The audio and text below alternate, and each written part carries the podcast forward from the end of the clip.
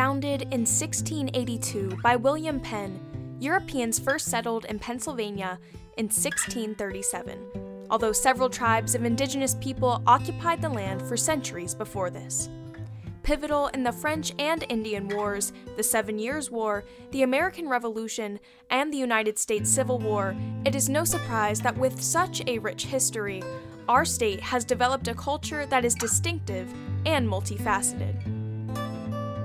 Full of legends and real life heroes who risked everything for their beliefs, today Pennsylvania retains strong elements of folk culture developed by a combination of ideologies practiced by the varied ethnicities of original settlers, Native Americans, and shared experiences.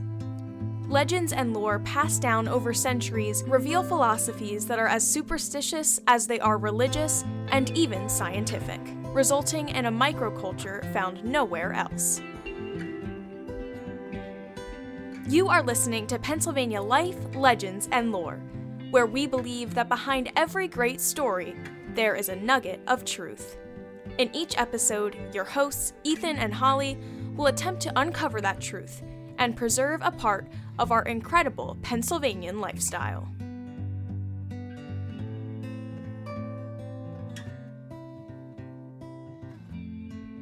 Welcome back to Pennsylvania Life Legends and Lore. I'm Ethan, And I'm Holly. and today we're going to be talking about uh, the town of Elvira, Pennsylvania. And we're gonna differ here because you say Elvira and I'm gonna say Elvira. That's fine. we're not 100% sure on the pronunciation. Okay. Um, so we are talking about the same thing. We're just gonna pronounce it a little bit differently as we go through here. Yep. One's going to be correct, the other is wrong. Sassy today. December 7th, 1941 was an infamous date that not only launched the U.S. involvement in World War II, hmm. but also defined the beginning of the end for the central Pennsylvania town of Elvira and the lives the people of that community had known. Unlike the war, Elvira's ending would be swift and almost unnoticed, which was exactly the way the U.S. Gover- government wanted it to be. They knew that on the evening of March 7th, 1942, at the Stone Church in Elvira, a promise had been made to the residents that the U.S. government would sell back the property taken from the residents by eminent domain for the War Department's use. And the government knew the promise would be broken. So, a little bit of history on Elvira. So, for over 200 years, the Culbertson Trail, which is now kn- known as Elvira Road, connected Allenwood with Elimsport and the rest of the White Deer Valley. So, as it passes through the village of Elvira, originally founded as Wisetown in 1825, homes, churches, businesses, and a school graced the sides of the street. Until the close of 1941, and for at least 100 years before that, Landowners in Elvira and the surrounding area owned thousands of acres of prime farmland that they faithfully tended and that served them well. Elvira was a flourishing community until the federal government condemned and purchased and took by eminent domain the properties from their owners in the summer of 1942 so that the, their entire town could be leveled and turned into a TNT manufacturing plant and stored and storage facility known as the Pennsylvania Ordnance Works or POW. But just 11 months after the Pennsylvania Ordnance Works started manufacturing TNT, it was closed due to a lack of need for the TNT being made and stored there. And while the residents had been promised that they could buy back their land after the war, that promise was broken. The federal government instead kept the land and gradually divvied it up. Today, only crumbling foundations hidden beneath thickets and choked by foliage remains, ghost of what had flourished there. It definitely is creepy there. I've been there. There's ponds that you can fish on, and it's a little strange. The bunkers are just like covered in ground and trees growing out of the tops of them, and it's interesting. How big are they? They're pretty big. Uh, I don't remember the exact dimensions, but they're large. Like, how much TNT would be in one bunker? I don't know on that. I'm assuming they didn't pack them full of TNT, but I don't really know how you, how you store it. it's just a big dome bunker. So are they just made out of like Concrete. concrete? Yep, with a big steel door So how do they make and a them hole so? in the top. So is the hole just in case it explodes? Yeah, I think that the hole is for maybe some ventilation, but I'm assuming if it explodes, it lets most of the energy out of the top, so it doesn't blow up all over the place. They were designed to blow in um Out upwards and not Up outwards. and not out. to yeah. start like to That's why prevent they're a domed. chain reaction. So how far apart are are each of them? I've never seen them. Uh, I don't know. They're you can't 47 see feet in diameter, 24 feet high, and, and constructed entirely of concrete.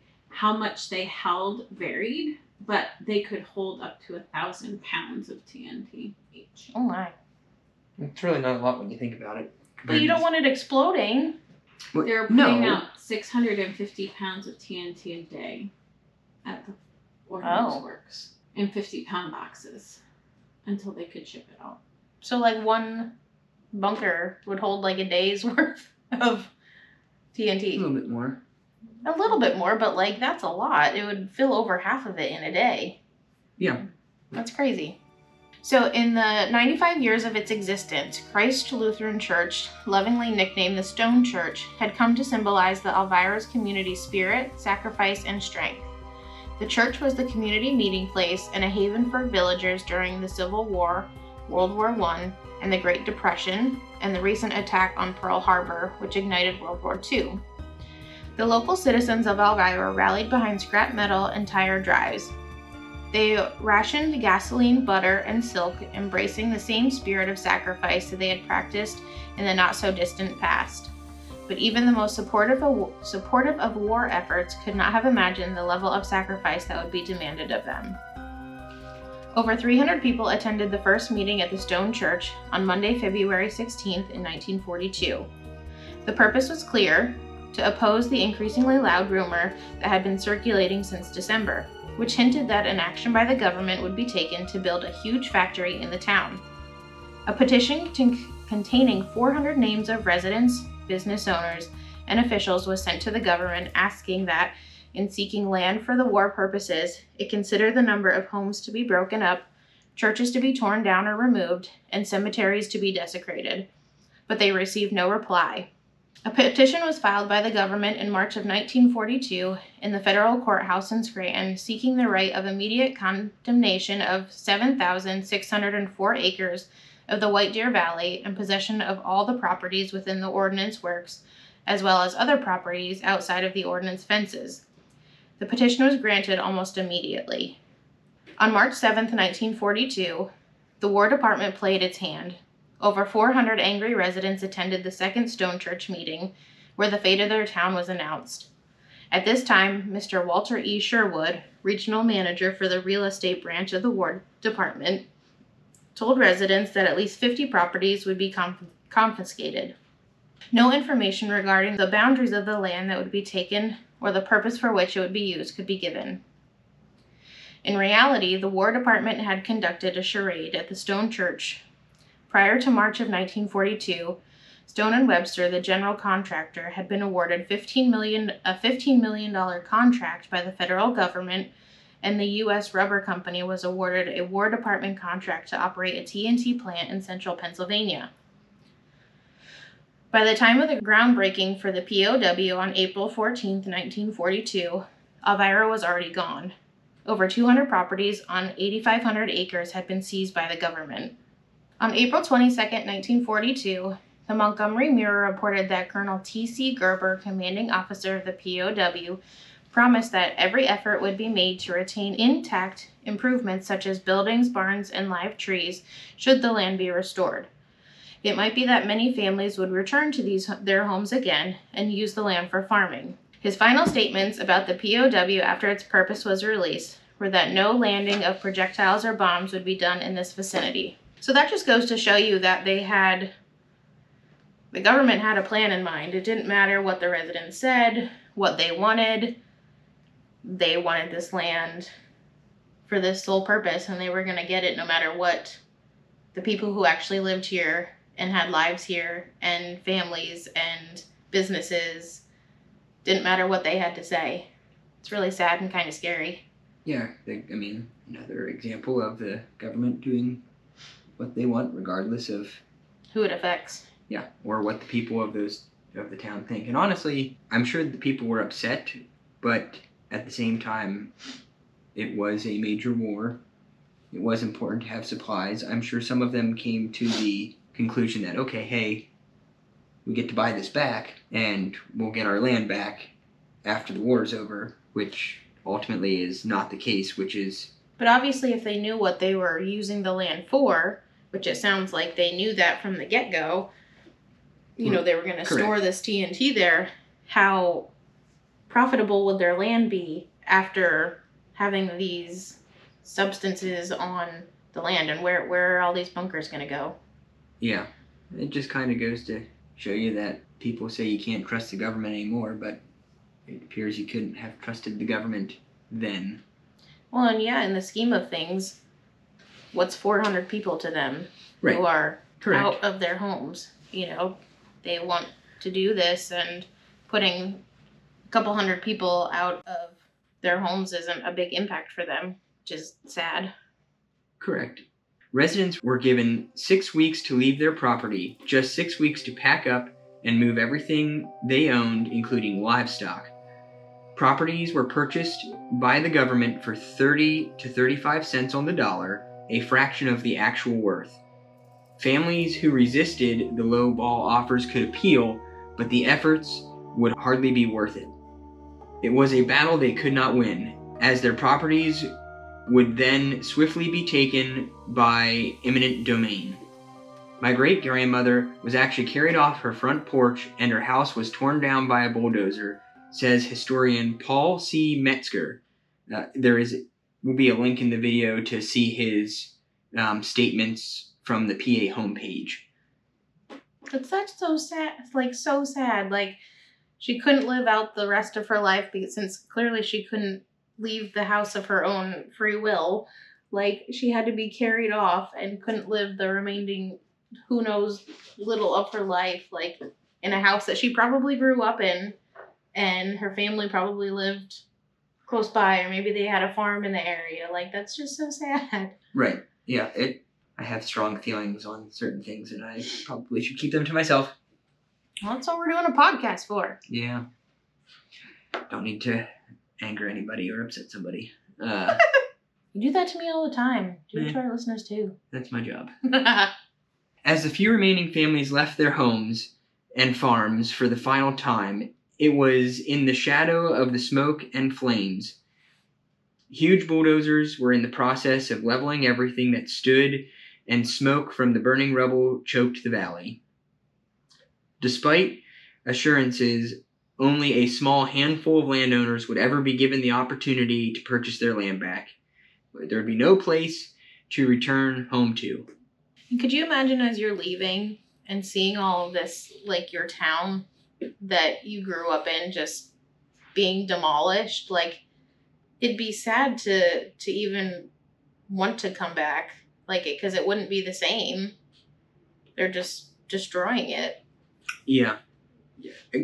Again, it was, I would say, a little bit of a different time back then, and I get they they may be more willing to sacrifice their homes in order to promote the war effort, but still, like how could you watch like a home you grew up in or like a business that you used to go into or the church you grew up in like just being torn down? right. I, Like I'm not it'd dis- be awful. disagreeing with you, but Meg here, just interjecting a little bit. In some of the research I was doing, yes, this was World War II time, but some of these farms had been in place since the United States was settled. Some of them were 200 plus old farms where families had lived generations after generations tending this land, raising livestock, planting crops, you know, people So this is where like your entire family has grown up. born, Right. died, buried, And you're given- there. nothing, pretty much nothing for what it's worth to just Right. walk away, and you have no choice. right. I, under, I understand that. It's just sad. It is. Unfortunately, this is things that happened during wartime, and Well, That's then the just harsh promise to, to Right. reality. To- of it. Right. They shouldn't have been given false Correct. hope Yeah. of Correct. the That- possibility of coming back. that's the. I mean, obviously, it's horrible. These people had to be removed from their homes, and they picked a town to demolish instead of land. Some, you know, a separate piece Mhm. of land, but yeah. they should have just never told them they were getting it back. That's my big problem. Yeah. They should have said, "We have to do this." It's Like it wasn't war effort." necessary. It wasn't necessary for them to tell them Right. that they'd be able to buy it back. They could have just said, "Hey, we'll see what we can do and see if we can get you your land back." But But not even that you could just have it back. Like you would have to buy it back. Correct. In less than four months, the houses, farms, and properties that comprised Alvira were obliterated. Eleven months of intense labor transform Alvira farmland into a $50 million dynamite production complex run by 3,500 workers daily. 150 storage bunkers, 17 miles of railroad track, 55 miles of road, and 300 buildings replaced what was once the town of Alvira. The bunkers were built in igloo shapes with thick walls that were designed to explode upwards in the event of an accidental explosion. In February of 1943, the Pennsylvania Ordnance Works began operations, and TNT was streaming from production lines at a monumental rate but a but a plant seemingly built to last forever existed as a production facility for only 11 months. On April 15th of 1944, the POW ceased production of TNT and closed its doors permanently. Atomic research being conducted in the desert of Nevada and New Mexico, codenamed the Manhattan Project, was so promising it was clear that the days of TNT as a major engine of weaponry were ending. There is a cruel irony here. The government moved people off their properties and demolished their homes for something that would presumably have lasted for a while. Could you imagine? Like eleven months later and it's just done. Right. Like it just that would add fuel to the fire of like how angry I would be having to leave. They just demolished everything, built these bunkers, and they're like, oh well, I guess we don't have a use for them anymore. Right. And again, you have no. This is just, again, my opinion. I love World War II. That's my sweet spot. But you have no idea. There is a war going on. You have no I idea if it's going to end tomorrow, if it's going to last another 10 years. So they have to have a stockpile of munitions, or if we run out, then we start losing. I get that.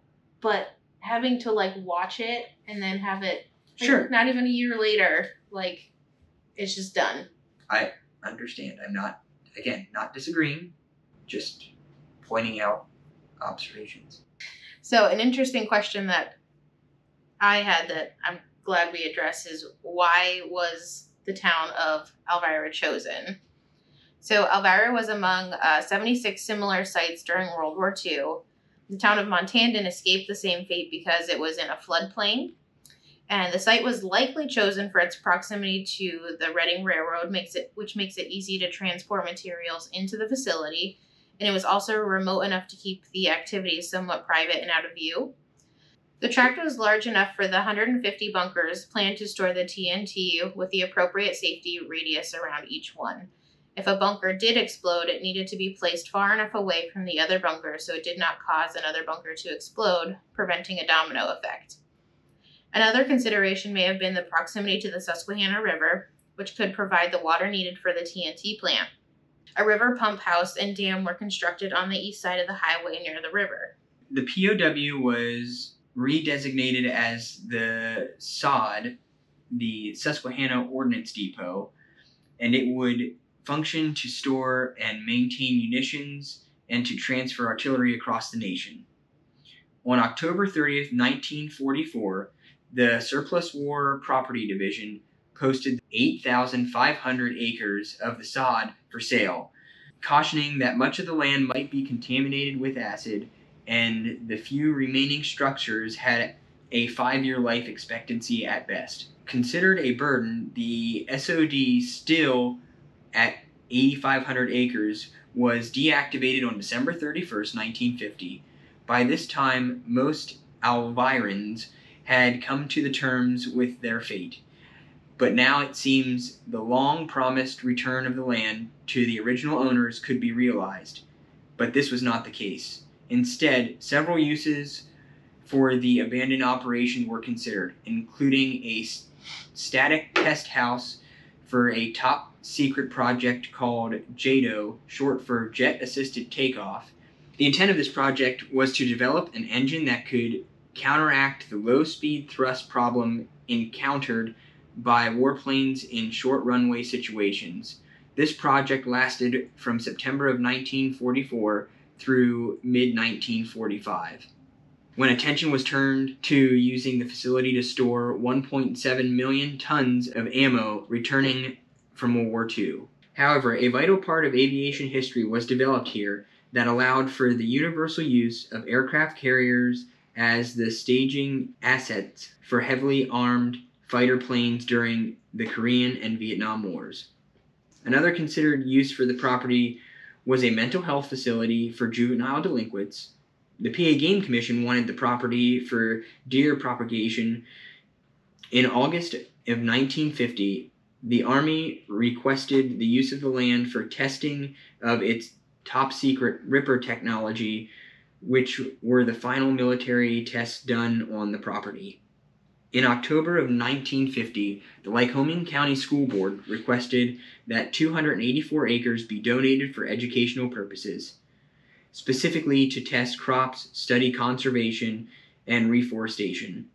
This failed to materialize. The Defense Department wanted to turn the site into an atomic research facility, and ironically, another plan was to turn the site into the first United Nations headquarters. The most sinister plan was to create one of six detention centers here that would house those deemed enemies of the state. There was already a makeshift minimum security prison camp located on the property for the trustees of the Lewisburg Federal Penitentiary. On April 23, 1952, this detention center was activated under the control of Colonel Guy Rexroad, who was proud to admit he had found and created space to house over 4,500 potential detainees. When asked who would be filling the beds, Rexroad replied, So far, orders are for males only, but I'm sure women will be here too. Probably whole families. Whole families, that is, of American citizens. In 1956, the Federal Bureau of, of Prisons began construction on the site for what would eventually become Allenwood Federal Prison Complex as we know it, one of the largest federal prison facilities in the United States and largest in Pennsylvania. Following the government's takeover of Elvira, the only promise made to the citizens that held true was that the cemeteries around the village were not desecrated. These sanctuaries possessed both Revolutionary and Civil War graves, with the stone church graveyard providing the resting place for the second largest number of Revolutionary War veterans in the county. At least they left those alone. Yeah, that would be pretty. Like, can I just like, sorry, Mike, here. No, you're good. Like, did you get the thing about the detention camp? Do you Yeah. remember like all That's the, the scary. Japanese detention camps? It happened here, and Allenwood Federal Prison Mhm. was created from that detention camp. right. And those were just American citizens. Mhm. Those are American families that Mhm. they just decided something Right. raised a red flag. Right. And Right. so we're putting I mean it started with men. I don't know if it ever ended up being women and children too, but Yeah, that's it's a little creepy. that it happened here. Yeah. Right. Right. Thankfully, nothing ever seriously materialized out of it, but still. So, how the land ended up being divided in 1950, 4,200 acres deeded to the U.S. Bureau of Prisons, and this is where the Allenwood Federal Prison Complex and the landfill are now located. In 1952 and on, only about 500 acres were ever sold back to their former owners at an average price of $40.80 an acre, which is a lot more than what. Thirty five cents What is is what they got. yeah. What they sold it for. So it's Yeah. they if they Oh, wanted to buy it back, They had to buy it for more than they got. For way, way more than what they had to sell it for. Right. And it's not like they had a choice on what they could sell it for. They were just given an amount. Right. Like Correct. then in 1957, 3,018 acres were given to the PA State Game Commissions to form SGL 252, and this included the land where the bunkers are located. In 1962, 220 acres were sold to Lycoming County for $10,821 to construct the White Deer Golf Course. And in 1970 to 1976, 400 acres were given to the former Williamsport Community College which is now known as the Pennsylvania College of Technology for educational use. And conveniently, all of these things are still there. Little remains to historically document the town of Elvira aside from a few photographs, deeds, diaries, receipts, and the memories of its former residents kept alive through oral tradition. Only the stone church, three cemeteries, and various house foundations persist as witnesses to the physical town that once existed in this area. The stone church is now within the Allenwood Federal Prison, prison and is used by the inmates. Its cemetery is well maintained and is accessible only to the family members of those interred in it. The church is only open to the public for special events such as the Christmas service. And we will be posting uh, some photos of the Stone Church Christmas service that was in 2018. We'll post all of that on our blog that you guys can take a look at too. Nothing remains of the munitions plant or its support buildings. The only structures left are the munitions bunkers, which are slowly being swallowed up by trees and vegetation.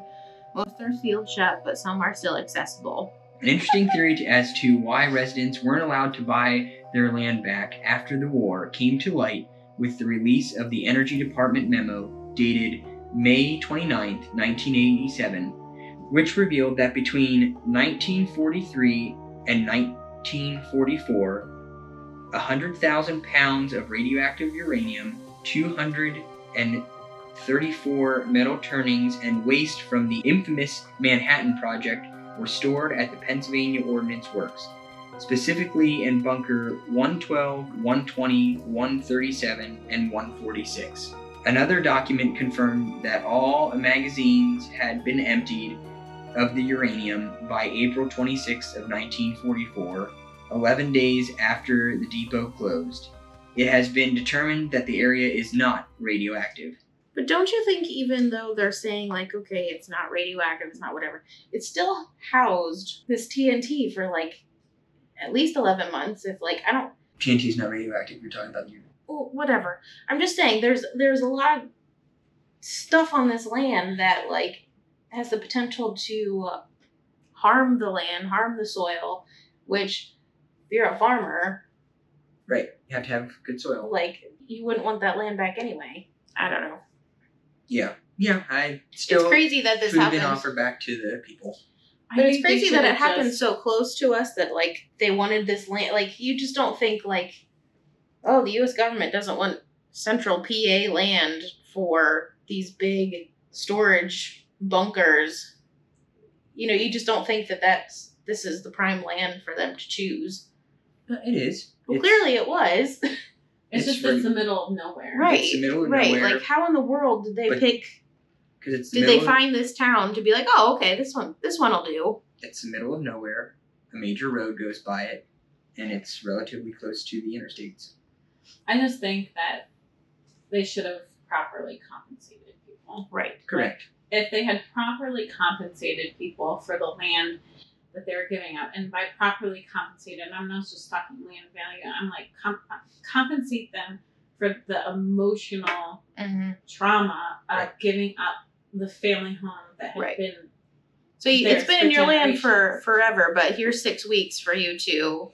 and we're Leave it gonna, all behind. We're gonna pay you thirty five cents for every dollar value. Right. It would have been nice if they would have given them like a, hey, we're making you move, but here's another property of land, at least somewhat relatively Close to close what you to had. what you had. And the reality of the situation is they could have done it. Mhm. Like if they could, Oh, yeah. if they could have made if they made that happen in eleven months, Mhm.